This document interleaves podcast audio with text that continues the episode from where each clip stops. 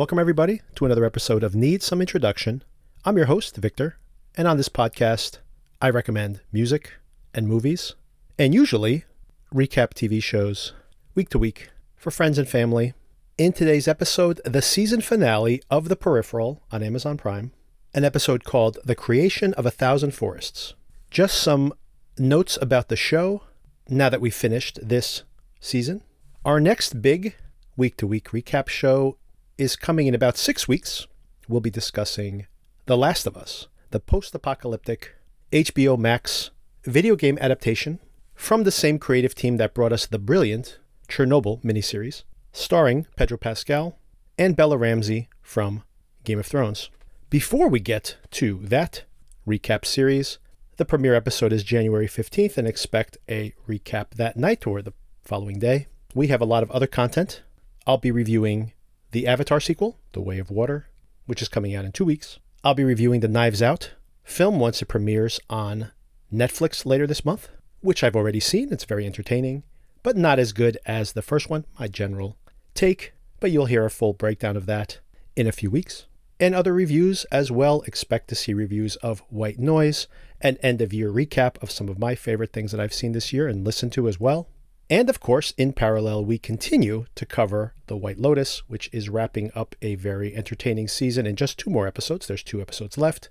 And the FX comedy drama Fleishman is in Trouble, which we'll be covering throughout the rest of December. And in some way, we'll be reviewing some TV shows that have just premiered recently. Three Pines on Amazon Prime, with Alfred Molina coming off of the huge success of the Spider Man film last year.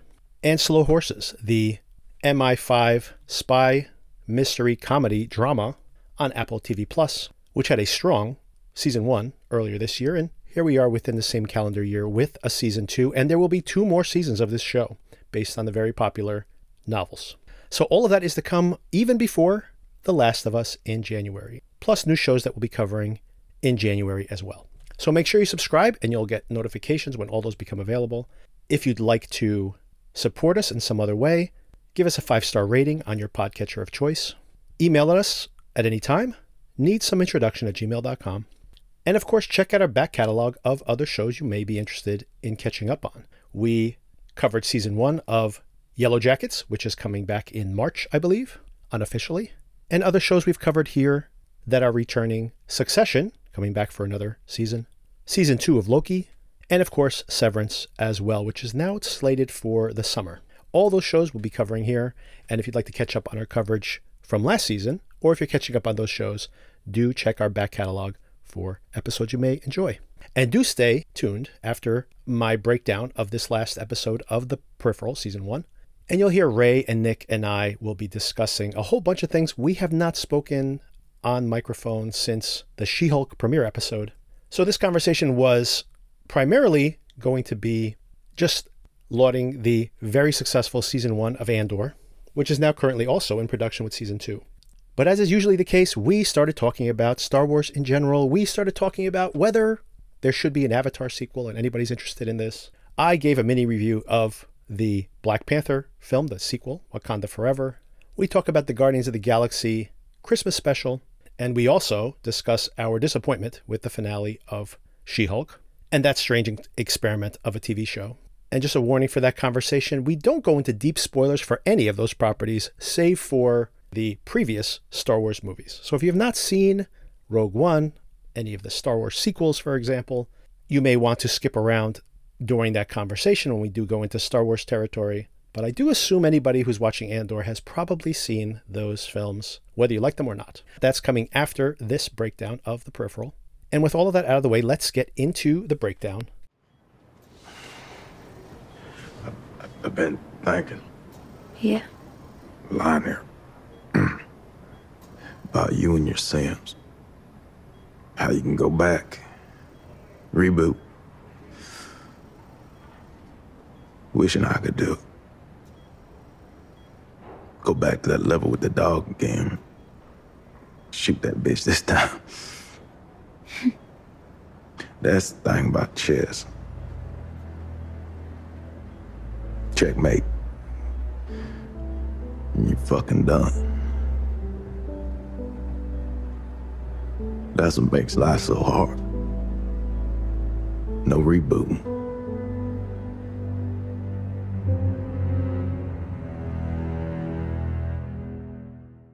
Once again, this episode is called The Creation of a Thousand Forests. Ralph Waldo Emerson said that every acorn contains the creation of a thousand forests. And that's the reference here in the title. In this very episode, Flynn's mother mentions that when she was little, she and her father called her an acorn because she had so much possibility. And that's the reference we're seeing here. From this acorn, Flynn, we will see the creation of a thousand forests. Now, I'll give you my final take on this season. Was it worth watching? Would I watch another season? And I'll save that for the end. But in general, this season was about Flynn and her brother Burton and how they got caught up in this conspiracy in the future where this operative, Aelita West, in this futuristic London, 2099, was trying to manipulate the past to somehow prevent some future from occurring. We still don't know the details of exactly what that plan might be, but the way this was set in motion was by communicating with Burton in the past to download what appears to be the entire experimental history of this RI, this potentially nefarious scientific organization in the future, into this person, Burton, who had fought in the war and had these haptics implanted in his body, and supposedly this knowledge would be transferred into those haptics. Turns out that the real kick ass, pun intended, by the way, gamer in the past was actually Flynn, his sister, who does not have any of these haptics, so apparently, this knowledge manifested itself as a bacterial infection within her body. So her body itself contains all of this knowledge. And this is the MacGuffin. This is the thing that the operatives in the past and in the present are trying to get their hands on. In the present day, that includes a slew of mercenaries who've been offered $10 million by the, R- the RI to have them wiped out. Meanwhile, we have this operative, this woman who runs the RI, Cherise Nuland, who once again is not even fully defined as a villain here. They're intentionally leaving her intentions ambiguous. I think for the purposes of being able to turn the tables in a future season, she has a very radical solution to preventing the unpacking of all of this information and getting to the hands of another future operative, Lev, who runs the Klepts, who are this master criminal conspiracy of the future, consolidated criminal power organizationally in London and maybe beyond. And that solution is to to accelerate an inevitable apocalypse which is coming, called the jackpot. And by exterminating Flynn and her family and many, many other people, it will prevent that knowledge from getting out. Now, you'd think, hey, if they're going to create this disruption in the past, isn't it going to destroy their future? Turns out, no, because central to this whole entire show is the idea that you can create stubs, branches in your history that you can manipulate, experiment in that are separate timelines. So, not impacting your current timeline, you're basically communicating with an alternate timeline, which means that this version of Flynn that we're communicating with is not the version of Flynn and Burton and Connor, their friend Connor as well, who are in this same timeline. They're alternate Connors, alternate Burtons, alternate Flynns. And boy, doesn't that sound confusing? Yes, this show is confusing and does not spend its time clarifying any of this. But that is the gist of it. Those are the general stakes. Oh, and of course, importantly to mention that in their present 2032 timeline. Beyond these mercenaries coming to attack them, they also have a local crime boss, Corbell Pickett, who's been drawn into this by being paid to finish off what others have not been able to, as well as this assassin Bob, a former IRA agent slash terrorist, who is also trying to kill them off in the 2032 North Carolina timeline. And I only mention him because he will definitely be back for season two despite the fact that he died last week. So let's get the basic stuff out of the way. In 2032, a bunch of things happen here.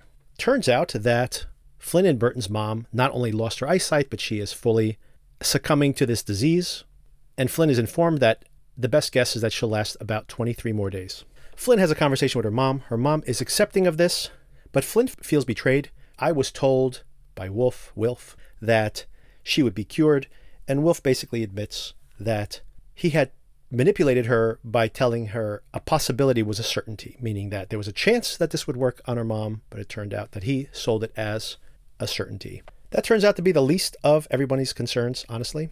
As we saw last week, Constantine, her friend from school who she has this unrequited crush on, had turned up at Pickett's house and decided that the only way out of his current circumstance was to kill everybody in the house that wasn't already dead. He shot and killed his boss, the sheriff, a really douchey guy, so no one's really shedding any tears for this guy, and thought he had killed Corbell Pickett with this percussion gun from the future. But he didn't check the guy's pulse. You really got to check that pulse. Turns out he survived. So, set up for next season, Constantine might be under the thumb of Corbell Pickett.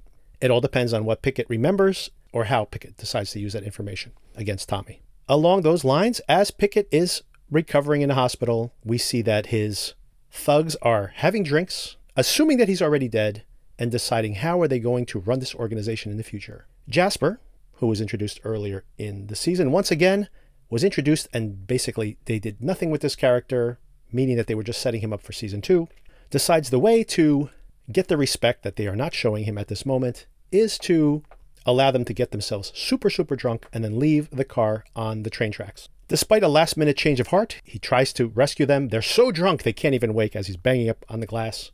And somehow he's locked his keys inside the car. Not sure how that would work. Usually those doors don't lock when you leave the keys inside. But I guess he never had that repair made on this car, or they've had it modified to do to work this way. Regardless, the train comes kills everybody in the car, which means, of course, that Jasper becomes the de facto head of this crime organization, at least until Pickett wakes up again. That all remains to be seen in season two. In the future, 2099, a whole bunch of things are happening here as well. We see Flynn meets with the inspector, Ainsley, and she has a plan to somehow win. That's what she says. She wants to win.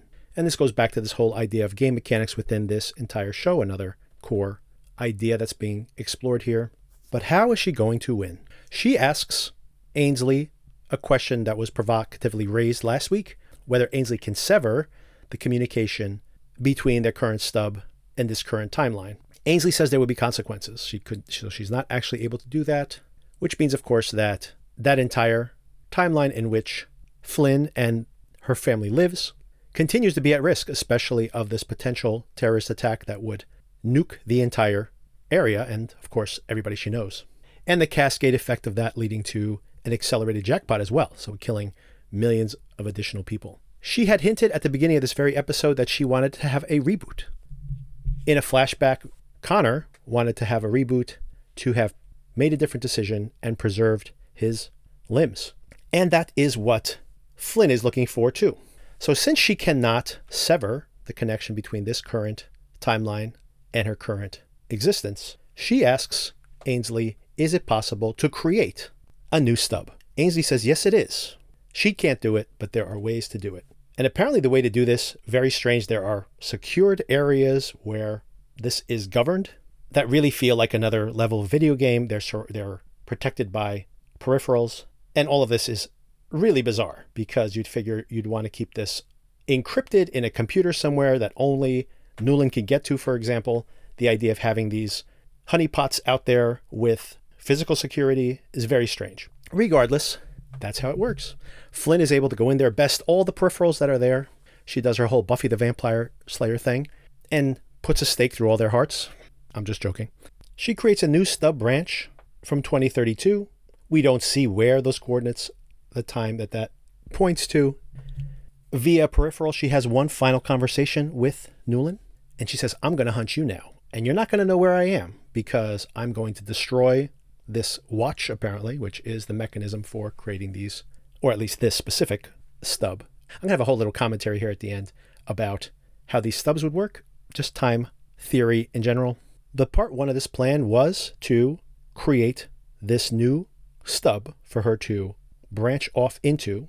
Part two is to protect the people in her current timeline.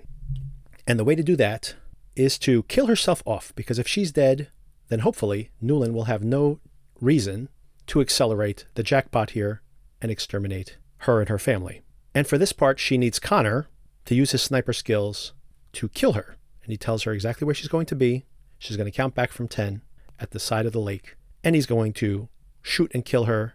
And the idea would be that Ainsley will pretend that that was a hit done on her behalf to placate Nuland, and hopefully Nuland will be happy with this, and it will keep her from accelerating the jackpot. I'm not sure if she wouldn't just do it out of vengeance, regardless, considering the last confrontation they had between them. But that's the plan anyway. And we do see Flynn at the lakefront having the memories, a flashback of the entire series we just watched. And then we hear the gunshot go off, and we never see her body hit the ground. So we all know what that means. They are leaving the door open, that she will survive even in this timeline. I think that that's not going to make any sense. So I'm pretty sure that she is actually dead here. But like I said, I am pretty certain they're leaving the door open just in case. Just in case. And then we have a bonus scene at the end here where we see that Lev is being threatened by his klept superiors that if he doesn't basically kill everybody who knows about this conspiracy, they're going to come and prune his entire tree. Him, his wife, his kids, everybody will be exterminated. So that's the stakes for Lev next season. He either needs to kill everybody who knows anything about this, which includes, of course, Ossian and Ash, or his family will face the consequences. Some other details here I skipped around. We actually saw, probably central to this plot, but I kind of skipped it anyway, that Wilf and Flynn, Flynn somehow able to solve a mystery inside of his mind. He couldn't solve himself of going back to this location where he first met Aelita. There we see the young version of Aelita, this peripheral she's piloting, and she basically explains to Wilf after sending Flynn off because Ash can surveil them through her senses. This is actually when Aelita tells Wilf about Nuland's plan to extinguish that timeline. And that's pretty much what happens in this episode. I think that's essentially what we're going to need for setup for next season. Okay, so what do I think about this as a season finale? I was completely disappointed with this. I feel like here's a show that had no payoff for its season one. If you've been listening to my commentary from week to week here, I've been suggesting, oh, there's all these interesting ways the show could go. And I felt like the plot wasn't moving forward quickly enough. And it appears that the reason that that is my impression of things is because this was all the setup for season two. So all the things I speculated would be happening over the course of this season are actually going to happen in the next season. And I did not know this until this very day, by the way, when I was reading up on this show, that in an interview, one of the creators of the show, Vincent Natali, had mentioned that there was a three year plan for this show. And I am finding a trend now that I find very discouraging Another example of this is with this Lord of the Rings show that we just saw also on Amazon Prime. That I feel like we have a season where nothing actually happens because it's all set up because all of this has been sketched out as a two year, three year, five year story arc. As encouraging as that is to see these investors investing in a two, three, four year arc in a show and the creative control that that gives the folks who make these shows it maybe allows these creatives to make unsatisfying series. They don't have to wait to get good ratings to get a renewal for season two. They've already got that green light. And what you end up having is you have a story that honestly is maybe a one season story that gets stretched out for three seasons rather than making it satisfying in one iteration. And what we end up with is just a lot of setup. So, what is this to say? That the bloat that we saw in this most recent generation of shows, thanks to Netflix basically taking every movie idea and turning it into a five or six or eight hour series. That bloat is now spreading beyond one season. So it's basically we're going to take this story, this peripheral novel, for example, relatively concise novel from William Gibson, and we're going to stretch that story out for three seasons which means that season one is just setting up. It's basically the first act of the book. Season two is all the things I was hoping for. Hey, let's have a heist, a time heist, and let's set exactly what the stakes are. And let's now go and manipulate that past. So now we know what the stakes are, we know what the events are supposed to play out as, and we're now going to manipulate those events. And oh, doesn't that sound fun? That's coming in season two of the series. And honestly, this is probably why I will not watch another season of this. I feel like most of that probably won't come until season three, actually. And season two is going to be all middle. Connor is going to be dealing with the supposed death of Flynn in this one timeline. We have another version of Connor in another timeline that has all his limbs and is working collaboratively with Flynn. In that timeline, Bob is still alive and is trying to kill them.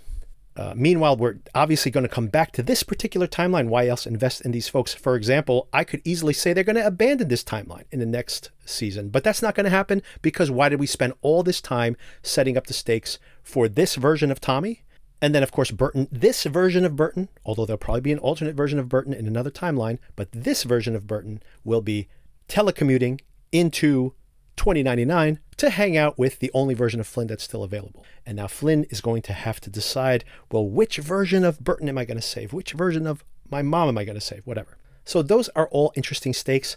I just don't have the confidence in these storytellers that that's going to be satisfying based on what I saw in this particular season. I also feel that given the fact that the way this is all laid out, it is MacGuffins and plot twists and game mechanics over character development and stake definition. And I am willing to deal with all the mumbo jumbo if you give me an emotional connection to pull me through.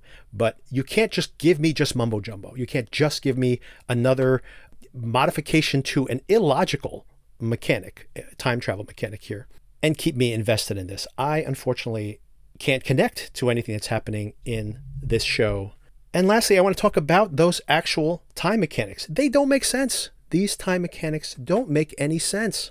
You would assume that what you're talking about is this multiverse, meaning that everybody makes any tiny little granular decision is creating alternate versions of the future. So there's not just only one branch of this timeline, there are hundreds, there are thousands, there are millions of variations. Now, the idea that you're generating a stub, that you could somehow branch time into an alternate stub, and now Imagine what that means. They're not thinking about the consequences of that. If you are manually manufacturing an alternate history, that now means that there is an alternate Aelita, there is an alternate Nuland, or someone even more nefarious potentially in the future. The jackpot may occur or may not occur. You have a completely alternate version of the universe in that manufactured timeline. Imagine those technologists can jump between timelines. You could be, we're going to go back to the Kang uh, metaphor within the MCU, you can have a timeline civil war that exterminates all of creation inadvertently. So the fact that this is being manufactured makes no sense at all. So you could say, well, that's not what's happening, Victor. What's actually happening is that there are all these different branches. You're just able to connect to one of them. They're already there. There's thousands, there's millions of them. You're actually picking one and saying, I'm going to jump into that one. Now, here's the trick with that. If we assume that Flynn is branching off from this timeline into that one, her consciousness is is in there. So, so, I guess that body that she will have in the future will also still have this bacterial infection in it. So the knowledge is still there. And of course, she's on the clock that before the jackpot happens, which is still about a decade away. So she does have time to. So I'll take that back. Some of that could, the mechanics of that could actually work. And I assume now that I've talked myself through it, maybe that is the logic of what we're seeing here. Regardless, I feel uninvested. I'd have to hear really, really good things about it to come back for season two. They haven't even started shooting season two. I'm not sure if they've gotten a green light, which means that this show probably won't back be back until 2024. And by then, there will be many, many other shows to discuss. but we'll see. We'll see. Uh, maybe they'll come out in some dead part of the calendar, and maybe I'll hear good reviews, and I will come back, and I'll eat my words, and I'll come back to this. But uh, and maybe there's a very strong middle to this story, and they've just been, like I said, this could have been inadvertently just bloat to this story, taking what should have been maybe a one two season story arc max and trying to expand it way too much. What I would have preferred to see was a wrap up of this story. And then look, you got time travel. You could imagine Nuland going further back in time, which she can still do. She can go further back in time and kill Flynn 10 years earlier. And now all of her branches are dead, right? It is possible. Lev has done this to his own family members in other timelines. There's no reason they can't do this. And that opens a whole other can of worms, which this show, I think, honestly doesn't want us to think about. If you think about it too much, the logic of the show collapses. And like I mentioned, they could have created some guardrails where there's limited interactions with the past, there's all these risks associated to it, or it's very heavily policed because of those risks. And you could have had one satisfying season, a heist, like I said. In the end, Flynn is victorious, and then have an Easter egg at the end. Just a hint that Nuland is still out there in an alternate future. Or that Nuland, by the way, was maybe piloting her body from even further in the future. And she can go even further into the past and mess with everybody as well. What we thought the rules of time travel were are different. This was just a variation that she was experimenting with. And now the real story begins next season, for example, right? Everybody now knowing the stakes, the chess the chessboard reset, and now a new game beginning, but with higher much higher stakes. That's one way to go about this. But instead they're just very they're delivering what is very little plot over a very long period of time. And now we get to the end of the season. It turns out we were just getting set up for next season. So it's a frustration for me. They're not the only ones who've done this. I understand possibly why these decisions are made, you know, Amazon needs more content. These creatives want to have commitment to three years of a show. But me as a viewer, you got to make a good season one of a show for me to want to come back for season two. And that's where I landed on all of this. All right. So, with that out of the way, stay tuned. I'm going to get into this conversation that I pre recorded with Nick and Ray. And as I mentioned, we talk about everything. We talk about Avatar. We talk about Andor. Primarily, we talk about Andor, by the way, the excellent season one of Andor. There you go, telling a very satisfying season of a show. Even though you get a commitment for two seasons, you get not only one satisfying conclusion to season one, you get all these mini arcs. You get all these different characters have their own little journeys to go on. Some of those arcs are only three long. Everybody out there needs to watch Andor, and this is how you make a really satisfying season of television. And that is mostly what we talk about, but we also talk about Guardians of the Galaxy. We also bash some of the earlier Star Wars films. And as I mentioned at the opening, we don't spoil too much. We don't go into heavy spoilers with anything other than the assumption that you guys have all seen the canonical core Star Wars movies. So I do hope you enjoy this conversation. It was entertaining for me to record it, and I hope you guys enjoy it. And as I mentioned, stay tuned. We'll be covering more shows throughout December, have an end of year wrap up, and then, of course, in January, The Last of Us, and our ongoing coverage of The White Lotus and Fleishman is in Trouble with my co host Sona throughout this month as well. All right, enjoy that, and I'll talk to you soon. I just saw on the calendar that right now on Earth it's almost Christmas time. We don't have time for trivialities like Christmas. But Peter's so sad about Gamora being gone. Maybe if we go to Earth for a really wonderful Christmas gift, it would make him happy.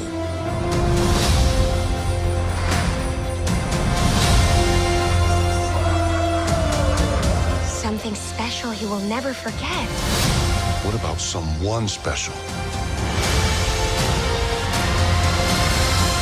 We're looking for the legendary Kevin Bacon. We're looking for the legendary Kevin Bacon. I just said that, Drax. Your voice is small and mousy. I think maybe he didn't hear you.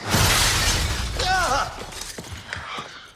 You're coming with us as a Christmas present. For the listeners out there, Ray is drinking some blue milk so we can discuss Andor today with that cereal. What's that cereal that he's uh, what's his name is uh, drinking eating there at his mom's Uh, house? Co- Cosmic Puffs or whatever the hell it Whatever it is. yeah, I like the mom.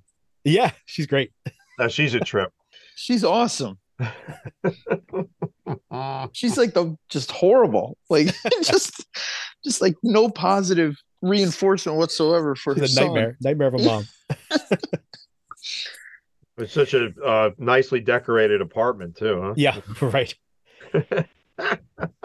Nick has not seen all of Andor, so we'll uh we will cover like the first half of the season, and when we think we're getting into kind of spoiler territory, Nick can drop off. But since Nick has seen the Guardians of the Galaxy Christmas special, uh, which of course is an homage to the old Star Wars Christmas special, Hmm. uh, and you have not seen this yet, right, Ray? Right, but you can spoilers are fine. I you know it's okay. I mean There is nothing to spoil right. It's just a fun show. I, I guarantee it. Yeah, yeah.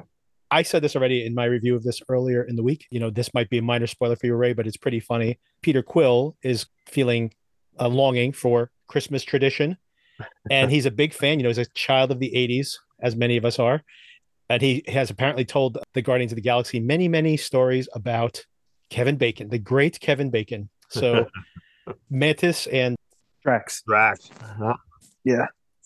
head out to Earth and they kidnap Kevin Bacon and bring him out to space with them as a Christmas present to Peter. Oh boy. And that's basically it. That's what you get.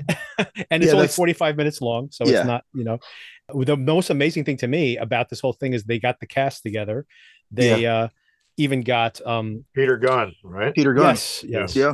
He got, they even got Peter Gunn to write and direct. And Peter Gunn, by the way, this is another little piece of information we should talk about. You know, he's already been working with DC. He made that Mhm. second, he made the second Suicide Squad movie. And then he made the uh, spin off uh, series with John Cena as well, which was really entertaining, by the way. If you guys haven't seen that, I recommend it. But now they've handed him all of DC. He is now the new Kevin Feige of DC Comics. So that's a pretty, um, pretty big uh, step up for him. Oh, it's Kevin Feige. I I've been pronouncing it wrong, Feige, for like the last you know how many. That's that's the way I've had Yeah. it pronounced. I, I don't know the man, so I can't say one way or the other. well, he should pronounce it Feige, as far as I'm concerned. No, I'm just kidding. we'll do. We're, Uh, we're gonna mandate it. Oh, isn't it? Isn't Yeah. it just an acronym now anyway?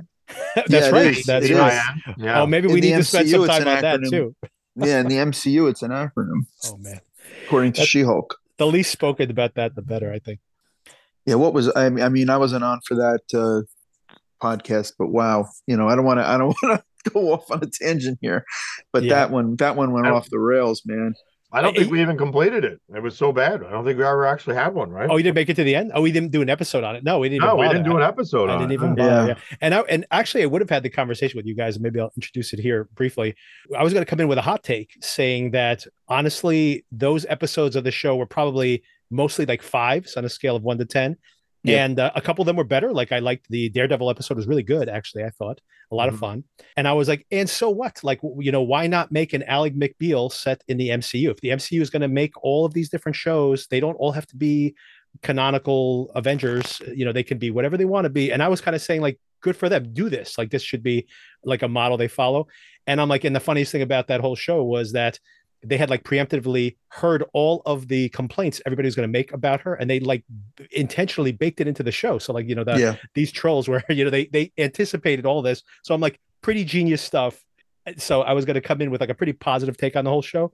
And then i saw the finale and i'm like all right man like when you are like crawling out of the you know the disney plus uh you know a menu and stuff like that i'm like so you're basically just saying the whole thing is made up? Like it's just like that makes this whole thing kind of uh, pointless at that point right? It's like it's, it's too far. Like honestly i would have been positive on the show if they had had a really strong ending and i just it just tur- totally turned me off. Yeah. I'm I'm with you on that. It just felt like the whole season was a waste of your time, and they were telling you it was. Right. Yeah. Exactly. Yeah. Exactly. That's exactly. Yeah. They were trolling you. Yeah. Exactly. They were Exactly. trolling you for staying with it the whole E- season. Exactly. That that's a perfect way to put it.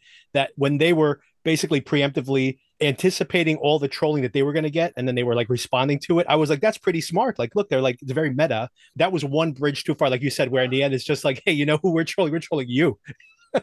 this whole Yeah. thing is uh, just uh, you know uh, we're you know like the, the Feige is a, a- acronym and all that stuff. And I'm just like, oh man, like I was so turned off by the end of that. I'm like, and then they introduce Hulk's son too, like just kind of randomly there. I'm just like, Yeah. what, what are they Star. doing here? What a Yeah. mess! What a mess! Yeah. Yeah, Look, I mean, the character herself was likable enough, and it was a fun show, and I was enjoying the ride. And then the, the car just crashed and burned on the, that last episode. So just- bad. And when you think about how they set up the whole, um, you know, alien invasion, you know, at the beginning that leads to the accident and all that stuff, they could have had a pretty satisfying ending that kind of left things open for other Yeah. things in the MCU. They did like nothing. They're just like they literally make jokes about like we don't have budget for all the special effects, so we're just going to cut to the end now. And just like, okay, well, why did I bother with this whole show? Is is Yeah. so irrit- really irritating, really irritating. Yeah. it, It it was. was it was it was definitely bizarre. I mean, it, you know, I, I get the meta aspect of it, and it was funny, you know, and uh, like I think I think Victor, we had talked offline about it, the fact that it was almost it almost felt like an episode of like Community in the later seasons, like Right, you know, the right, Dan. Harmon feel to it, Yep. and even like a Rick and Morty, where Rick they're and Morty, ripping- absolutely. you know, like where they're where they're ripping on their own show in the show itself, but. The, the the last episode really took it, it it took it a little too far That's where it it, was went like too far. I- I yeah it was just agree. like what like what are you Yeah. doing yeah, Yeah. I completely agree. i was enjoying the show up to that point Yeah. I, I felt Yeah. the same way. I felt the same way. Yep.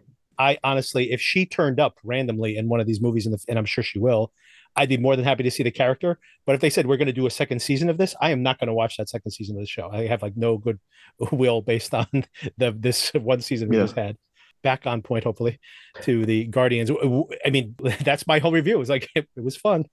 yeah it was It a lot was of short. fun it was i thought it was a lot of fun few few funny things like that sort of moved the uh the mcu a little bit the guardians now own uh and ray this is a spoiler but you know it's not a huge one they bought nowhere um from the collector Mhm. and i don't know if that was in the comics also but they're living on nowhere and uh i I guess thought he died. I thought Thanos killed him. I don't know because you know when he when he uh you know you never see what happens to the collector because you remember It was the reality stone he used. To Yeah, he was the- reality. Right. yeah and I don't think you see what actually happened to the collector so apparently I guess he he lived through it um, Right. because they they bought nowhere, and then the dog, the Russian dog Cosmo, is now I guess going to be a member of the Guardians.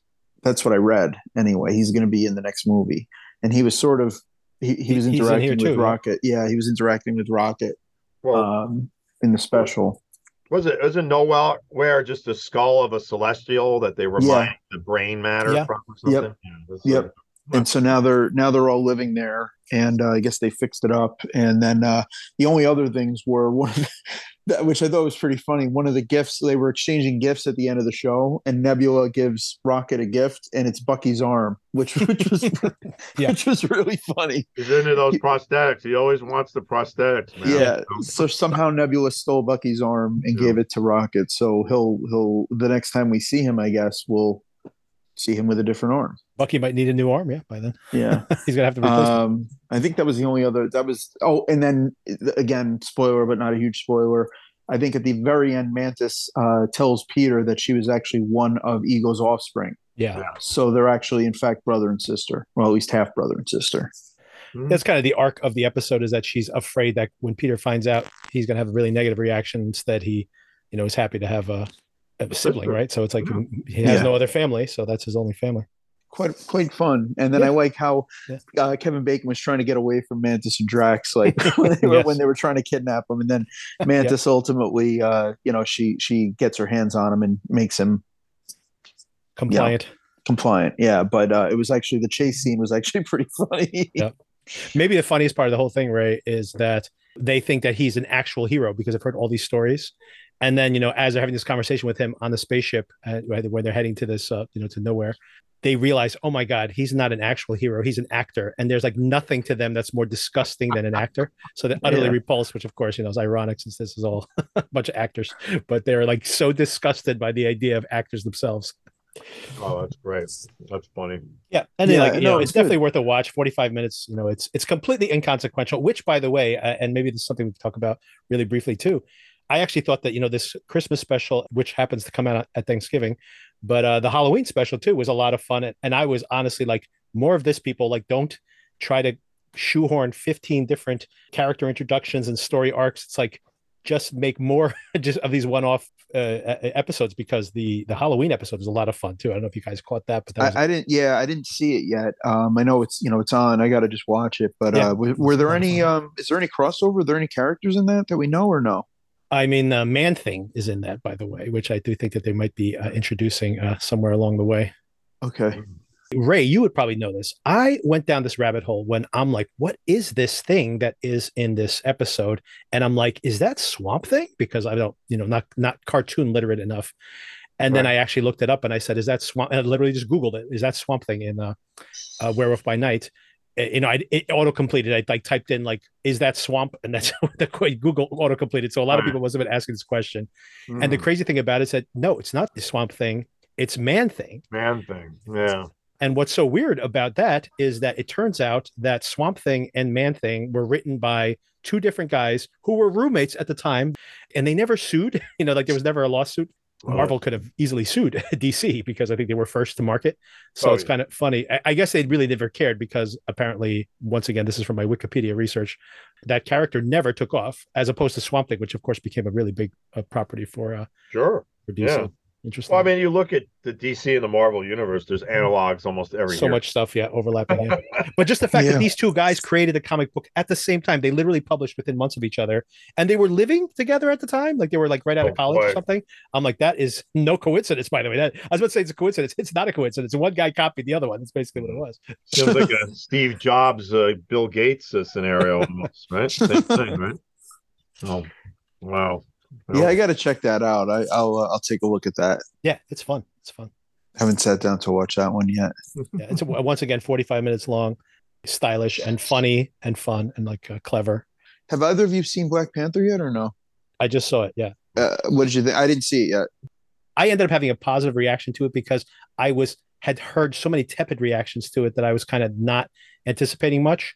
And I'd say like the first hour of the movie, I was like, wow, this is really good. There's like a, uh, you guys probably know this already, but there's like a new species that we're introduced to here, a new, uh, you know, uh, community of people that get introduced Namor here. and, uh, Yeah, Yeah, Namor. Yeah, Exactly. With the death of uh, T'Challa. They they see this like, a moment of weakness. Everyone's trying to get their hands on Vibranium. vibranium, right? And uh, and they basically uh, try to take it by force. And there's like this kind of a UN type meeting. And in parallel, they've they're trying to infiltrate Wakanda. So they have this tension going on between like the outer world and Wakanda itself, and end up looking for other sources of vibranium, right? So they find it underwater. And then it's like a horror movie. Like these people are underwater investigating this thing. People, their their signals keep disappearing. It's like something out of aliens or something. And then in the darkness, these people are on the ship, and in the darkness, you see these heads floating in the water, and they start singing like sirens. And the military people start hurtling themselves off of the ship, basically committing suicide from the siren song. I didn't have any spoilers or anything about this character or whatever. And I'm like, wow, this is like a horror movie or something. It was like really, really well done. And like that first hour of the movie really was just terrific. You see Namor's underwater cu- culture. For me, the best thing about the first Black Panther movie and also here is just the design work, how well thought out, the way the technology actually works. The woman who did all their design work actually won an Academy Award for the Black Panther movie, and I well deserved because I that was the thing that was most impressive to me. And Wakandans have these like cool uh, planes that like move like insects and stuff like that. So it's very Mhm. cool, like the technology and all this, the, the thought of how this stuff works, and the underwater uh, city as well is well thought out also. So all that stuff is really cool. Then about halfway through the movie, or maybe even earlier, maybe after about like one hour, they start shoehorning in like all the Marvel stuff, and they're introducing these characters, and you know, there there's there's a conspiracy that they're setting up. But this is like feels like it's a middle movie, like nothing really pays Ah. off in this episode. Well, so they- it's it's a lot of the stuff that Ah. happened is happening in this phase four, which thank God is over. I was just like, by the end of the movie, I'm like, I don't even know who the protagonist is anymore. Like it was, it, they just. Oh, man. but but I would say, despite all that, I actually was pretty positive on, on the film. But I just felt like you, you think Angela Bassett is going to be the protagonist based on the beginning of the movie, but then it's not her. Now there's a new Black Panther, and then that whole thing happens very quickly. And then we're like, like I said, they're introducing in the background this other conspiracy that's going on with um, Shield and some of that stuff. There, like Julie Louise Dreyfus's character, and then Oh, go back yeah, to yeah, yeah. Wakanda, and then you have the Wakandans and uh, Namor. They're fighting each other, and then I'm thinking like, why are they even fighting each other? Like they shouldn't be fighting each other, right? Like so, it's like so much of this is just kind of like I, I don't. It's like it's such a mess by the end of it, but but I still ended up liking my, most of it. I got to tell you. So They Yeah, I'll check the, uh, it. was it uh, Riri Williams is the the Ironheart character, right? Yes, they put and that's the other thing. They introduce her. They rescue her because she is in danger for a reason. I won't go into too much details here. They introduce her. She has her own armor that she builds. It's not Iron Man, but you know you can see that that's the direction they're going in. Yeah. And like she gets like nothing to do in the in the movie. She basically just has like a cool fight sequence at the end. You know they're just sticking her in there to introduce her, and it's just like just tell one story, people. Just tell one story. it's so frustrating. I feel like this with every film practically in this uh, section of the MCU has been just more of the same. All right, let's jump over to Andor, which uh, just wrapped up last week. And uh, it's funny, I think we have had many com- conversations, almost all of them. we'll go back to Star Wars at some point in our previous conversations.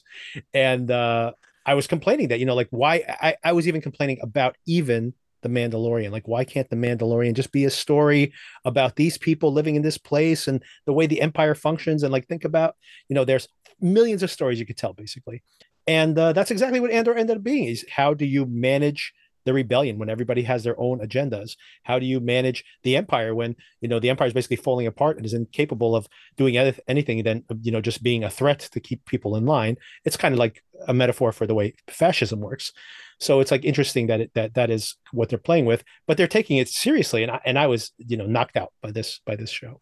Yeah, yeah. I I mean, I uh, seriously think it's probably one of the best things Disney has produced in Star Wars. You know, Oh, with yeah. Rogue One being right up there too, and Yep. obviously a connection too between the two. Um, but I agree with you. I mean, you actually felt the oppression of the Yeah. empire that Yeah. these civilians had. Yeah. And it really justified the rebellion. Right. Because, you know, up until now, we never really saw They're just the bad guys, rebellion right? in action. You know, it was just the government really. And Right. you know, there was always that argument that Luke was a radicalized uh, Right. terrorist, you know, that right. destroyed the space station of the government. right. You know, I mean, and there was good argument for it because you didn't Yep. really. I mean, look, you know, they fry uh, Uncle Beru, Aunt, Uncle Owen, Aunt Beru, but honestly, you just didn't see a lot of atrocities that the Right. Empire committed. It Yep. just, and that was what was great, giving you the insight. Well, they, they did everyday blow up life. Alderaan though. Yeah, They, No, they did blow up an entire planet. right. They did, but that's No. not quite as as uh, humanistic as as just Yeah. basically walking on the beach and Yeah. putting you in your gut, you know, your jail. I mean, yeah, that was that was crazy. So you know, as Victor said, I, I've only gotten through the first eight episodes. So for me, Right. Cassian Andor's still in prison right now. Right, right. But but well, look one how thing he that got one- in there. Yeah, it's exactly.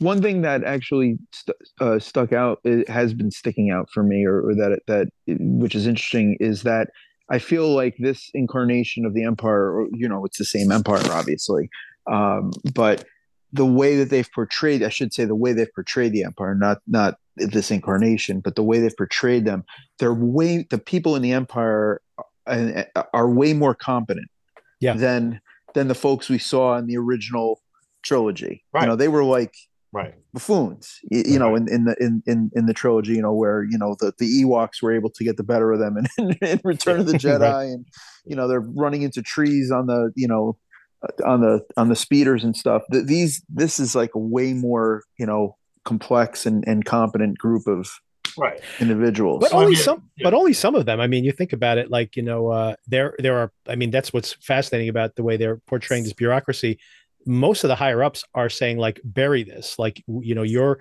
i mean think about it uh the, the what's his name the, the guy who uh is living with his mom right now Oh, Syril or whatever I think. Syril, name yeah. is. Syril? yeah, Syril? yeah. anyway Syril, he, he yeah. he loses his job because he's right and everybody else is just like we don't want to hear it and, and that's kind of like shows you where the empire is going to is going to be the downfall of the empire right? Because they're going to be like these guys are just a bunch of paper pushers and they just want to you know they don't want to get involved with any of this stuff.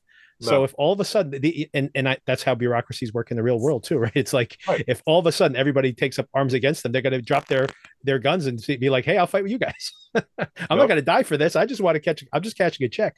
Hmm Yep. No, definitely. Uh, again, it's uh, it, it's the series that I didn't ask for, but now I, I don't know how I would live without it. Right. it's really yeah it's been it's been really enjoyable. I've uh, you know i only started it um over the past uh not not this weekend but like in the middle of last week and i've been doing one or two episodes a night Yeah. um but it's kind of one of those things that like i knew we were talking about it today but i just i didn't have time to finish it but i also didn't want to rush through it because i'm enjoying No. it that much Oh, yeah, you know not it's like a good yeah. book. Don't Yeah, rush through exactly, it, dude. right. Just- Exactly. just savor each episode, man. yeah i mean it, every episode has just been excellent so far And I, and I might So, rewatch uh, it. Someone was just saying uh, to me that they got more out of it the second time through because then you kind of know where everybody's stories are going. So you kind of realize when you're watching it at the beginning, like, oh, I see they're setting stuff up like from the very beginning that's going to pay off later on, you know. Mhm. And, but but you don't really feel that when you're watching it because it's kind of just a natural progression of the story. But it, it's I, I I think it definitely would be something worth rewatching. Yeah, I mean that The, would uh, be one critical thing I'd have to say is that when they are speaking, a lot of times Yep. there is a lot of mumbling, and Yeah. the sound is pretty low, and then the sound effects and score come on, and it's like six decibels higher. So I was constantly volume up, volume down it, and then it, it's one of those where if you put the captions on, it really helps. oh yeah. Yeah. Tell the story. yeah i actually what had to do that a couple actually. times too I have Yeah. I have gotten in the habit of just keeping the captions on all the time. I, That way I watch- Yeah. going on. 'Cause I was just they're watching. Uh, I was watching House of the Dragon, which I just wrapped up recently, and I had the titles. uh, The, just to get people's names straight, I had the captions on all the time. for that all the time. too. Yes. yeah i still haven't i still haven't gotten through that yet i i i hit a i hit a brick wall once they did the time jump They jumped right. Yeah, yeah once they got to that time jump episode i'm, I'm like halfway through that episode and I just stopped watching it i, I know i'm gonna i've got to watch it i've got to finish it because i did hear great things about it but I, I once we got to that episode i just couldn't get into the the older version of these characters yeah. Yeah, it's it's it's a readjustment. Although I'll tell you that the finale is really strong, so you got to kind of push through. But I agree. I it kind of threw me for a loop. I, I kind of disconnected a little bit when they did that time jump. Also, I, a couple a quick thing to mention to before uh, you jump off, um, Nick, is that uh, this is something I had kind of suspected even when we had talked about maybe covering Andor, even early on it because the the streaming ratings are delayed by like a month. So I was saying that you know I'm loving this show, but I hope people are actually watching this. And the numbers have come in, and the numbers are not good. No. I mean, they're they're good. You know, they're it's always in the top ten. Uh, you know, ratings wise when you look at the the streamings. Uh, you know numbers, but for as an example, that the um uh, first of all, it's half the ratings, less than half the ratings that the Obi Wan Kenobi show was getting. But because it was on at the same time that She Hulk was on, She Hulk was getting better numbers week to week than Andor was, and She Hulk's episodes were like half as long. So it's like half as many people are watching this than the She Hulk show. Like this is terrible, right? Because this show is, you know, obviously leagues better than. Uh, and, and Yeah, that's I a mean- Marvel, and that's a Marvel property. But I mean, it's not like you can't get people to watch a Star Wars show, and the ratings have been bad on this comparatively, Yeah. and uh, that was It dis- might have just- disappointing, right? it might have just been the subject matter because I mean Yeah. I'm you know obviously a big Star Wars fan, um, and even for me like you know it took me a long time to start watching this, Yeah, um, yeah. and it was not not saying that I don't like the character. I mean I loved Rogue One, but it was just I think I'm just like a little bit burnt out on Star Wars right Yeah. now. Um, or I was before I started watching It's Now I'm like super into. Now I'm super Right. into it again, and I'm actually when I'm done with this, I'm probably going to watch Rogue Rogue One now Yeah. again. Absolutely. Um, but the thing was that for me, I think after Obi Wan, I needed like a break. I mean, not that I didn't, not, not that I didn't like Obi Wan. I thought it was very entertaining. Hmm. Um, I, I I don't know if like I'm in the minority. I kind of liked Obi Wan, and uh, you know, I, felt like it was better than obviously Episode three. I think after that, I kind of was like, all right, I could I could take a I could take a little bit of a pause right now. So when Andor, you know, was released, I was like, eh, you know, I'll, I'll get to it. But then Well, the think- but then yeah. everybody talking about it loves it so much. I'm like, all right, I'm going to start watching it. You guys were like, it's it's incredible. I'm like, so I started watching it, and I was I was hooked after the first episode. All right. So Ray, uh, I don't know if you had a, any opinion on why you think the ratings might be a little. I, I thought I thought that unfortunately Andor suffered the same fate as Solo did in the movie theaters, where it was after a series of bombs, whether it was you know the perception of Obi Wan. I agree with you, Nick. I I did enjoy it. Again, I I pretty much enjoy all Star Wars content to some degree, some better than others. But also following just She-Hulk, that disaster that was She-Hulk, and you can't ignore the fact that Disney and Star Wars are interrelated. So, I mean, unfortunately, Solo kind of suffered the same fate because, as we know, it followed episode eight, which was an absolute disaster. And as a result, you know, with the Last Jedi, it, it just it just ruined Solo. I mean, if Solo was Yeah. released different time frame at a different period of time, I think it would have been received totally different because you know, you go back on that movie, it's pretty good too. You know, there's a lot of good stuff. There's a lot of good Star Wars in that. It's So- a good it's a good movie. I, I enjoyed I enjoyed Solo, but I completely agree with you, and it's sort of the same thing. Um, because when it came out, I was like, I am not going to see this movie, and I did not see Solo in the theaters. I waited for No. it to come out. Yep. Um, it's actually the only Star Wars movie that I've never gone to see in the theaters is Solo. I've seen everything else in the theaters, including Rogue One. Um, and unfortunately, I saw Episode Nine in the theaters. which- I did not see that in the which- theater. no, the, you get the you get the award for the, the the most intelligent person on the on the podcast, I think, because unfortunately I saw that in the theater and I saw it with a good friend of mine, and we walked we walked out of there. I mean, And I we were like, I- "What the hell was that?" I watched The Last Jedi twice in the movie theater. Oh my god. Because I thought maybe I missed something and I had to watch it again. And I was like, no, this is as bad as I thought it was. You know what sucks is like again, like you know, I know this is Andor, and I and I don't want to, and, and I'm going to get off in a couple of minutes because you guys you guys could talk about the finale, but episode seven, I I, I really liked it. I did, and uh, you know, I didn't like the fact that Han Solo was killed or whatever, but um, episode eight, I when Luke gets the lightsaber and he throws it. That was the same feeling I got when like I saw Jar Jar Binks for the first time in the theater in episode one. I was like, I was like, oh, we might be we might be in trouble here. no. It's like ice going down your spine, being like, "What did I just Yep. get myself into?" Yeah. You know, the thing with Solo, I think it was the same exact thing with Andor that when Andor came out, I was like, yeah. I don't I think that Solo's as bad as some people who really hate Solo, but at the same time, I, didn't really like Solo for a whole bunch of reasons. I, you know, I didn't think the actor looked anything like um Han Solo, which was just something that bothered me. I, I mean, like Harrison Ford, I should say, just not look like a younger version of Harrison Ford. Like we know what a younger version of Harrison Ford looks like. Does not look like this guy, but much bigger. You know, it's just I- don't like knowing how him and Chewbacca met. That's not a great. I don't Yeah. like them getting the whole explanation of what that whole parsec thing meant, which is doesn't even make sense when you think about Right. it. I didn't like how he gets the Millennium Falcon. I don't like the fact that what's his Lando. name? Uh, Lando, Lando. right, right, Lando. Lando's having sex with the the Millennium Falcon. Does that mean that the Millennium Falcon was sentient the whole time in the original series of movies? Oh, and, and the worst part about it was that the thing I like about Solo in the original trilogy is that he is a guy who's a pirate who decides now this is something worth fighting for, right? The Right. idea that they're going to make a movie where he's like he is like a freedom fighter back in the day, it's like what are you talking about? Like this is totally contradictory to the Yeah. Han Solo. Yeah, that's a good. you- That is a good got- point. You have valid points. I mean, I like Solo for the world building aspect. You Yeah, know, I think it's backstory with the Empire, the, the other worlds. Yep. Um, the different factions Yep. fighting against each other. Yep. Um, you know, you see the different troops like in Yep. Mimban, those mud troopers, and I just a lot of the world building was pretty good, you know. But I, I like all I that stuff if it wasn't Han Solo. if Right. it's not Han Solo, I'm okay with everything Right. else in the movie. I totally agree. right. I think Yeah. it's fun to watch. I totally think it's fun to watch. Yeah. I, I didn't need to know why the Millennium Falcon has the centerpiece like removed. I- Or I he calls didn't need to himself. Solo because he shows up alone. He doesn't have a family. Like I don't Yeah. need to know where his name Yeah. came from. Like Oh, who's- yeah. who's Yeah, I forgot about asking, that. Who's asking these questions? Nobody wants to know the answers to these questions. People. Yeah, there's actually a, a, a deleted scene uh, where he was actually the Imperial Tie Fighter pilot and gets demoted, and it's cringeworthy if you watch it. It's on YouTube. You can go, you can Google it, look on YouTube.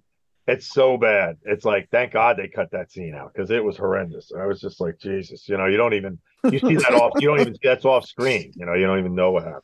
So That movie was shot twice too. Like God knows what the original version of that movie looked Oh. like. So it might have been Well, better. that was, Who- that who was knows, Ron? Howard, right? we could Howard spend an directed hour Yeah, on yeah. who shot first and why, and Right. I'm telling you, if you have if somebody's got a gun pointed to you and you shoot first, you're in defense anyway. I mean, Right. and that's it. They should never Wait, oh, mess with that. That was a Speaking stupid- of speaking of who shot first, obviously Han did, but in and it episode was his one, character. He was a scoundrel. Yeah, of course. first. Right. but in episode one, Oh, now we're going way back. was that baby Greedo hanging out with Anakin, or was that just like a baby? It's Greedo- just a uh, Rodian. It's just a baby Okay. Rodian. I think. Yeah. So it wasn't actually Greedo. No, I don't think so. Yeah, they all look the same to you, Nick. You're racist, man. You're a speciest. You need to a yeah, you, species. you need to join the empire and get rid of all this alien species, man. You know, so you know the, the empire is totally xenophobe in Star Wars. That's why uh, you don't see any aliens ever in the empire, dude, for that reason. So It's actually it's a good point. Disney now bought Fox, right? So that's how they have Avatar. They can bring the aliens over into the Star Wars. You have you can reunite the the Empire and the Rebels together to exterminate the aliens because those aliens will kill everything. see that? There you go. See, One thing I don't understand is uh, why are they doing another Avatar or two or three Avatar movies? Is it necessary? no, That is Does the anybody care about this? no, Yeah. I, I don't. I'm that's I don't. I don't really know if I want to go watch it. Even I don't know. Same. You know what? I, I would say I feel the same way that I don't know if we need another one of those movies, except for the fact that James Cameron, you know, when he spent the hundred million dollars making Terminator 2, and everybody was like, This is going to be the biggest flop in the world. That's a movie that no one saw in the movie theaters, the original. It came out on HBO, and that's the only reason anyone even knows what the Terminator movie is. And then it makes a shit ton of money. Yeah. You know, he did the Abyss and he made, you know, and he made the Titanic, which again, everybody's just like, this movie's going to lose money like you will not believe. And then Avatar, people are like, this movie's going to lose money. On paper, I have no interest in seeing the Avatar movie. I bet you it's going to be a massive success and it's going to make a shit ton of money. Probably and right. everybody's going to love it when it comes out, just like every friggin' James Cameron movie. Remember, he he did Aliens too. Yes. It was Yeah. not Ridley Scott. It was James Yeah, Cameron did. Aliens. So I didn't Right. know that. Yeah. I did not know that. That's his too. Yeah, exactly. And yeah, Aliens is the Aliens is better than the first. Yeah, it is. It is. It's better than the first one. it's a Mhm. completely different movie but but i mean but they're both great at at being what they are right one's basically like a slasher movie in space and the other one's like an action movie it's like two completely different movies so, like a sci-fi combat movie. You know? Yeah, Great. exactly When they opened Pandora in Disney uh, in Animal Kingdom, I was like, "Why? Why are they really like you need a you need this?" But then I was like, "Well, maybe they're making these movies to drum Yeah. up more interest in Pandora." I mean, the, the ride is really good. Uh, Flight of Passage is excellent, by the way. and it makes a lot of money like you have to remember that like you know we are of a certain age there it, the two crazy things about it is that there are kids who watched that movie, and to this day, it's like their formative movie going experience. Yeah. They re-released it. This is a movie that's available on Disney Plus. They re-released it on IMAX a few weeks ago, and it made like a hundred million dollars worldwide. The original movie. So people Yeah. obviously will go see this in a theater again. And then you think about it's been 13 years since that movie. Or uh, there's a whole new generation of kids, like teenagers, that are going to go see this thing for the very first time, and they'll Yeah. probably fall in love with it too. So Yep. Very true. It, it, it would be like if they did a sequel to Dances with Wolves. You know, it's, it's, it's- yeah, the storyline being similar. Well, you know what? At least, at least that's the thing. Right? We'll, see, yeah. we'll see if he rips off someone else this time. But uh, this story, this story is not going to be at all like. It is funny though that just just seeing Black Panther, where you have these a bunch of underwater uh, action sequences with blue skinned aliens or mutants. Actually, they're mutants. They said the word mutants in a Marvel movie, by the way. They're In There you go. in oh this- boy, here we go. I think I would be critical about the Wakanda uh, movie for, with is that there are literally back to back scenes where the special effects underwater are incredible.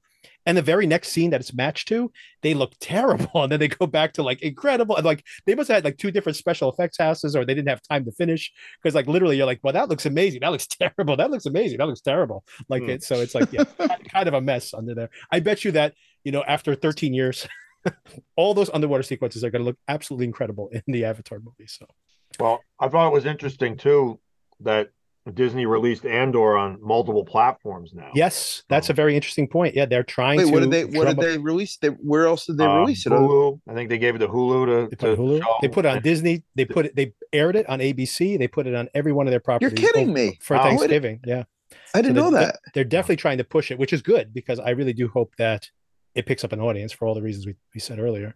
I was going to ask, are they going to do a second season? But I don't know where this ends up and how close to Rogue One it is. The plan for this series series always was two seasons. They're currently working on a second season, so it's Yeah, they Okay. started filming this week. Yeah, exactly. Oh, that's awesome! Excellent. There's, uh, so they're definitely not going to pull the plug on it, which is great. You know, they Oh. they want to maintain that relationship with uh, Dan Gilroy. They, um, Yeah. they filmed some of it this season, I think, too. And um, it's apparently it's a time jump of about one year in relationship. Okay. So so this is about five years before Battle of Yavin, right? So Yavin, maybe yeah. Yeah. So I think the next years would be four, but then they must have a diff that time jump in season two, then where it goes Yeah. right up to the end. So you know. Interesting. All right, listen, I got to I got to I got to jump, guys. But uh, I will uh, talk to you uh, when I uh, finish, probably in the next uh, two or three days. Yep. Great. All right, Enjoy, take care, man. guys. All right, take care. See you next. Yeah, but you already know this, uh, Ray, from what you've talking about. But basically, the plan was always that the first season of Andor would cover about one year Yep. of his life, and like you mentioned, the next one will pick up from here, and it's about four years, and will lead right up into the Rogue One storyline. Yep. Yep, Yep. so good. So it's always difficult talking about spoilers when Yeah. you already know the characters. There's not much to spoil. That's what's funny about Nick being afraid about spoilers. Mm-hmm. I'm like, especially with this show, it's like, what could you spoil? I, I mean, if you've gotten that- if you've gotten this far, I should say, what can you spoil? like I, I just think people are naive though because you pick up all these characters that he interacts with Yes. you don't know their fate at all. Yep. So I mean he's really the glue that keeps the whole story together, but keeps you very it's very gripping. There's still a lot of suspense. If you're going to be shallow and just say, "Oh, I know this guy survives. I don't want to mm-hmm. watch this." I mean, it, that's what's the point of a prequel then? I mean, you know that already. Every prequel. I I don't buy that as an argument for why people aren't watching the show because hey, you know, we know what happens to Obi Wan, we know what happens to Luke Skywalker. People tune in to watch that stuff. They go crazy when Luke Skywalker turns up in The Mandalorian, right? So it's definitely Right. not that. I think it's just the sheer volume of the series. I, I mean, the only way that I was able to watch it and catch up, I had to go out of the, cross tournament with my son. so I downloaded the episodes. So the entire plane ride down to Florida, I got three episodes. And on the whole way up, I got three episodes. And I already had seen one and two and three. So then I was all caught up, basically. So Right. that's how I caught up. They're daunting episodes. I mean, they're good 50 minute episodes, you Right. know? So um, you need some time. And I think what Nick said is that initial motivation just to watch it. Yeah. And once you do watch it, you get sucked in. I mean, they do suck you in, and and you're you really care about these characters, the new ones that have been created, the old ones that you know about. I mean, you know that Mon Mothma is going to survive, but you know you kind of want to know what went on here. You know, so it's uh, I think they've done an excellent job with it, and this idea that there's not enough Star Wars in it is nonsense. If if Right. you're a real Star Wars fan, you know, it's just something as simple as when that guy Syril is in this uh the fuel quantity, uh, the little octagon things, and there's a simple mouse droid there. I mean, that's that's that's Star Wars. You know, Right. that's that's a Star Wars thing. You know, you don't need a lightsaber. You don't need a Jedi for Star Wars. You have all these other little things that come. Unless in. you have two lightsabers on your spaceship, and then that's awesome. That's awesome too. Yeah, exactly. you know, it's funny you bring that up. There hasn't been one force sensitive character. Right. Yep. And then, of course, they could always use Luthen as the example, as actually a either a fallen Jedi or a Jedi that mm-hmm. might have been hiding after the purge. And if they do that, I think it'll actually weaken or lessen the show. You Yeah. know, I agree. I'd rather see him as a regular guy who's overcome these things, similar to Han Solo. Maybe has some force sensitivity, but certainly not a Jedi or anything like Right. that. Any formal training, you know, because that's what they always say about Han Solo is it's not luck. He he is force sensitive. He just never Right. was trained as a Jedi or anything. So it's just a, a raw use of the force, I guess, or something. You know? And like you said, I think it lessens it because I think the point of this show is about, like, for example, Andor being someone who uh, you see his history had nothing. So he's doing this. "I- I'll fight for whoever wants to give me cash, but he has his morality. And then little by little, you know, it's like it's that great sequence at the end of oh. the the prison uh, where he's like saying like I'd rather die fighting than to you know live this life that you know for, for to, to these people who are oppressing me, right? And Yep. like that's the moment where he starts to like awaken to this uh, calling, which of course is a, it's so tragic when you think about how he's going to like give his life for this, literally, right? Yeah. But all that stuff is just great, and that's what the show's about. It's not about like I believe people have force powers and there's uh, you know like it's about like i don't want to live this way anymore right or they Yep. killed my mother and i want to get revenge right like it's Yep. it's very basic and very human and Yeah, and it really is a deep grassroots look at how oppressive the empire was and how Right. fascist they really were. I again, I'm really curious to see how all these factions really start to get organized and together. I mean, you get a you get a little preview of it in Rogue One when you know Saw Gerrera is always always thought of as two extremists and they, he's not part of the actual rebel alliance, but the Star Wars Rebels series is basically happening at the same time frame that this is going on too you know Yeah. so you could potentially see other characters that come in you Crossover, could see yeah. You Yeah. you could see uh i mean there's And she's rumors getting her that own show. Krennic may come in director Krennic in the second season but you did see other characters like i don't know if there was a in the clone wars uh admiral Yularen. he was uh one of the upper echelon empire you know just like tarkin was in clone wars as well he's in this. He's that senior ISB officer who's also in A New Hope with the mustache, the gray guy. You know, there are cameos of characters. They're Right. just not the ones that everyone, the the general public, is aware of who Right. they are. you know? Right. So it's like plenty of Star Wars Easter eggs. I mean, you Yep. just look at uh at Luthen's uh his collections of antiquities, and you see all those things in his shop, and Yep. but you have to be a real Star Wars fan to know what they are. Right. you know? So it's uh, whether it's you know the holocrons or the you know the the Jedi uh, temple guard face mask, the the armor that Star Killer wears in Force Unleashed. I mean, there are all these like weird little things he's got in his in his shop. And he's also got like human. I mean, there's some earthbound artifacts in there too, right? Doesn't he have a Aztec sun calendar and uh he also has a bivalve fossil that I actually have in my basement. So it's like everything stayed very true to Star Wars. I, I tell you, they did not deviate from the source material at all. If anything, they just built it. Yeah, I thought it was terrific. And I just I go back to something something uh, like when you see Andy Serkis's character like Kino Loy when he gets to the lip of that and he can't swim, right? Oh, And you just think about how heartbreaking that is. And the reason I Oh. bring that up is that I do not honestly care about any character in the new Star Wars movie trilogy. Like eh, I, I could care less about like when I got to the end of that third movie, I'm just like, I don't care if they all died at the end. I'm just I just want this thing to be over. I was just watching it to see how it turns out. yep. And you think about here's a TV show where these people aren't even people you spent years hanging out with. You spend mm-hmm. like two or three episodes with them, and you're like heartbroken when they have to make these decisions, right?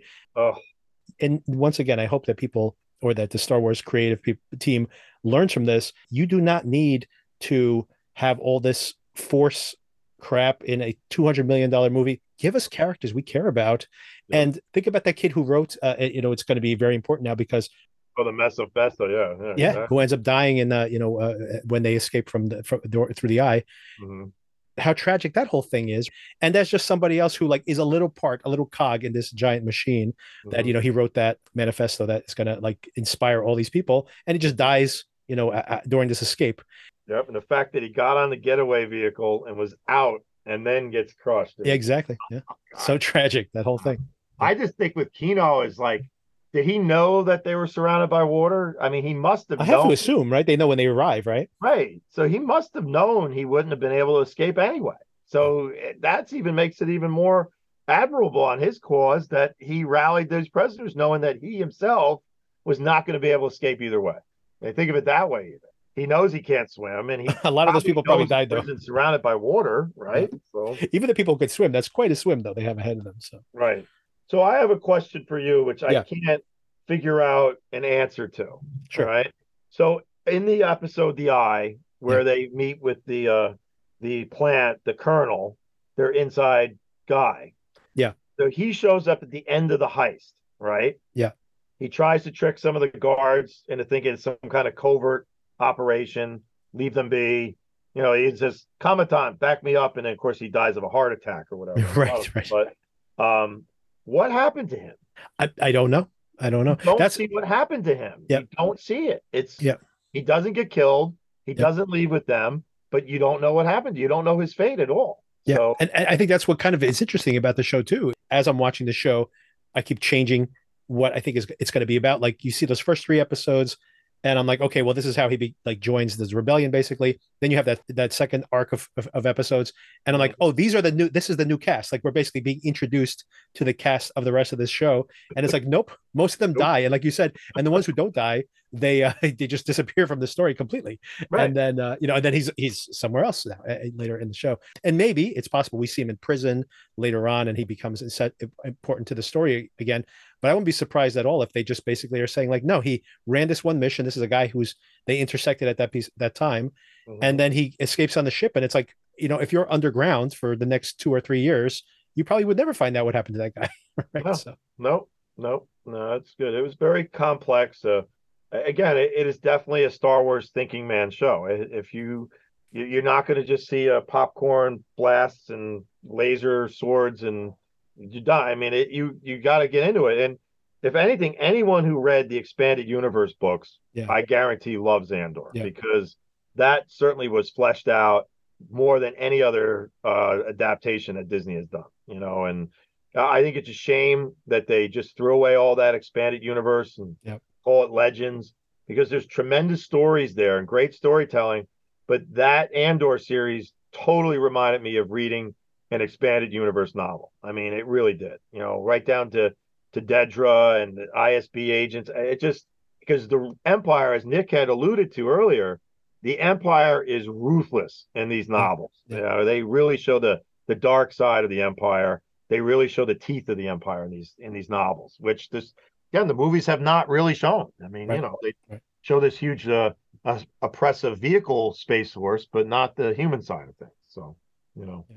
but that was great. I, I really look forward to the next season. I'm probably going to rewatch. I will, you know, go through it all Yeah. again for sure, and uh, I will watch uh, Rogue One again as well. Yeah. you know, I, I the one thing I thought they cheapened a little was with Vel having a relationship with uh, Mon Mothma. Like I, I did, I started to get a little like, oh god, here we go. Everyone's related to everyone in Star Wars. Here yeah, yeah. it's like, come on. There's this huge galaxy, and one of the mercenary slash rebel fight freedom fighters is actually Mon Mothma's uh, niece or or what was it, her cousin or something. Yeah, right? yeah. Come on now, you know. Right. I that's a weird part too, is when they're trying to piece together his relationship maybe to the whole heist on the eye. I mean, they didn't have one camera that captured these people. Like, I mean, come on. Yeah. The technology didn't capture some of these people on video at all. I mean, come on. Give me a Well, that's that's you know, if we, we want to go down that rabbit hole, that's kind of surprising in all of the Star Wars films that there is no kind of video technology, right? Like No. you don't see it in uh like the Empire. I mean, in Star Wars, right? When they like you know escape with uh Princess Leia, it's not like anyone's like looking at the the, the replay to see like who who who- who are those people who, who busted in here? there's no like facial recognition software, none of that stuff. One of the things that's great what they've done with Star Wars which they, for instance, I, I hate using Star Wars and Star Trek as as an uh, analogy to each other, but in Star Trek they always change the technology. Yeah. So when they retrofit the shows, Yeah. the shows that are supposed to be older look more modern, right? Right. Because obviously technology's changed, right? Now you look at this, they've introduced like say la- iPads and tablets a little bit, you know, but at the same time, the basic Star Wars hardware is still there. It's exactly the same. It's Right. exactly the same like New Hope. They haven't, you know, had this huge technological advancement that we've had and throw it backwards. So it really connects. That's what's great about it. You know, the Star Wars universe is very interesting in that the technology isn't as advanced as you think it is. You you have multiple civilizations across the entire galaxy where there was no prime directive. So things just got disseminated. Some cultures are primitive, some are not, Right. yet they still have a blaster in their hand. Right. It's more mechanical, and it Yep. still is. Well, that's something that Lucas actually said, and I don't know if this is just him covering his own butt, but he had mentioned that in the prequels, the technology in some ways is more advanced than it is in the original series. Mhm. And what he had actually said was that you're seeing the lead up to the fall of the empire. So basically, his original metaphor was to Nazi Germany. You know, the the, the rise of like all the beautiful buildings and all of that, and the technological advancement that happened there. And then what you're seeing when they're at fight with the with the rebellion is like the downfall, right? So the technology is getting older, like you mentioned. People are literally like using machines for scrap metal. The empire is having to now manage this giant you know landmass they basically have to have stormtroopers on every single planet to maintain. So no nobody's like innovating anymore. Everybody it's just brute force right? So Yep. a- and, everything's like very low tech and which is probably very true like you mentioned. You Yep. think about these like middle eastern countries where they have laser sighted uh, rocket launchers and they still live without running water right? And, and like you said they've been true to it. But they Yeah. all they need is to set up a little uh you know just like put up a ring put a ring camera at the at the door for to, my physician assistant, you know, not your physician assistant, but mine anyway. her son's a big Star Wars fan and got her to watch Andor. Now she Mhm. does not have anything to do with Star Wars. She couldn't Yeah. tell you who any of the main characters are even. She's enjoying it more organically, like a Mhm. Jack Ryan, like Yep. a spy Yep. thing. exactly She likes it. So so she can like it and doesn't have anything to do with Star Wars. I think anyone could really enjoy the show. Yeah. Yep. I feel the same way. My the co-host I have for one some of the other episodes, Sona, I you know her husband's a big Star Wars fan, and I was telling her like you could watch this show, like you would probably get into it because it's all about these characters. It's not about the Star Wars mythology at all, which has Mhm. always been my complaint. That of course we want the Star Wars mythology. That's what we get excited in those series uh, seasons of shows that they came up with before. You know that's the hook. But now that we're here and I'm seeing Obi Wan Kenobi or something, it's like, what is the story you're telling me? And they're like, no, there's no story. I'm like, well, okay, well, you got me here. You got you got to do something now, right? And and uh, this is maybe a little bit of the opposite, where and that's why I'm enjoying it so much is that you really need no baggage, right? As a matter of fact, can you imagine someone who's watching this and just getting into this series and they'll watch season two and then watch Rogue One? How devastating is that going to be for them, right? So, Oh, unbelievable. Yeah. I mean, that will be a tear moment. They'll cry a lot more than when Kino Loy can't jump off the platform. yeah, but even worse. I mean, that that times ten, right? Yep, absolutely. Cry more than the Titanic for James Cameron. exactly, exactly. Or Avatar. We might be crying for different reasons for that one. so true. So true, man. But All right, Ray. Thank you for the conversation. oh, anytime. Anytime. I'll talk to you Take soon. care.